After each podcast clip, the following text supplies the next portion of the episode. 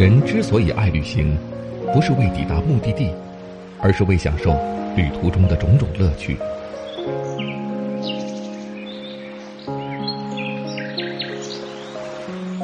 如果问我旅行的意义是什么，我也不知道。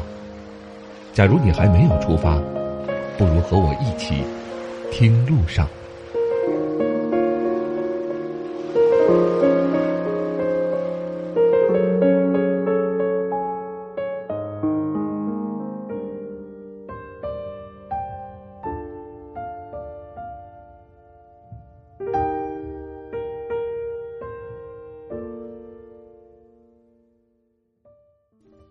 各位喜马拉雅的朋友们，大家好，欢迎来到巴老爷的声音世界，这里是听路上，我是巴超。最近最牵动全国人民的就是武汉疫情，几乎全国顶级的医疗团队都聚集在了武汉。除了武汉之外，湖北其他地区的疫情同样十分严重，同样需要更多人的关心。之前在网上曾有人呼吁，全国都在大力支援武汉、黄冈。求看看孝感吧。这个距离武汉最近的城市，竟以这样的形式进入了我们的视野。人口比黄冈少两百多万的孝感，确诊人数却超过黄冈，成为全国第二确诊病例数的城市。孝感因东汉孝子董永卖身葬父，行孝感天动地而得名，曾经被寄望于湖北未来最有发展的城市。很多人以为湖北未来最有发展前景的城市可能是襄阳或是鄂州，却忽略了这个离武汉只有半小时高铁的城市——孝感。湖北可以说是中国地理位置最好的省份之一，是我国唯一一个去往其他省份最多只需跨越两个省的省份。但是，这样的地理位置有利有弊。比如这次的疫情，就是因为地理位置太好了，所以才会快速的蔓延到全国。而这样的地理位置，让其所属的城市都非常具备发展潜力，孝感就是其中之一。孝感是中国的孝文化之乡，也是武汉城市圈成员城市之一，综合竞争力在湖北省排名靠前。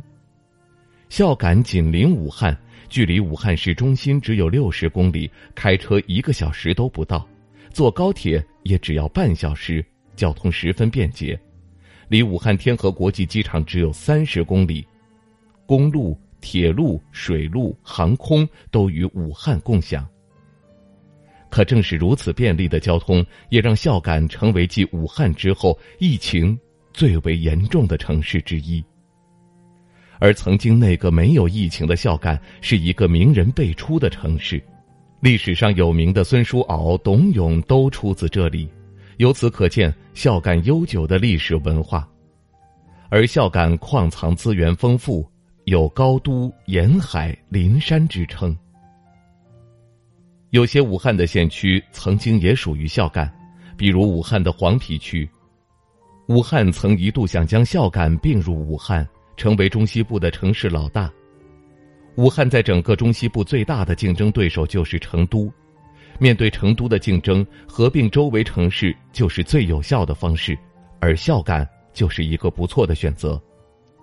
现在的孝感 GDP 水平在湖北排在中游，而要放在以前，孝感的面积是现在的三倍，体量足以荆州媲美。除了经济发展，孝感的旅游胜地也令人流连忘返，如双峰山森林公园、观音湖、应城汤池温泉等，可以说一年四季都有着不同的美景。自从武汉与孝感的城际铁路开通，就把汉口中心、黄陂、东西湖与孝感紧密的联系在一起。希望这次疫情结束后，孝感这座城市能够恢复昔日的光明。到时候，让更多的人再一次重新认识这座以孝著称的城市。您去过孝感吗？在您的印象中，孝感是一座什么样的城市呢？欢迎在节目下方的评论区留言发表您的看法。感谢大家收听这一期的《听路上》，下期节目我们再会。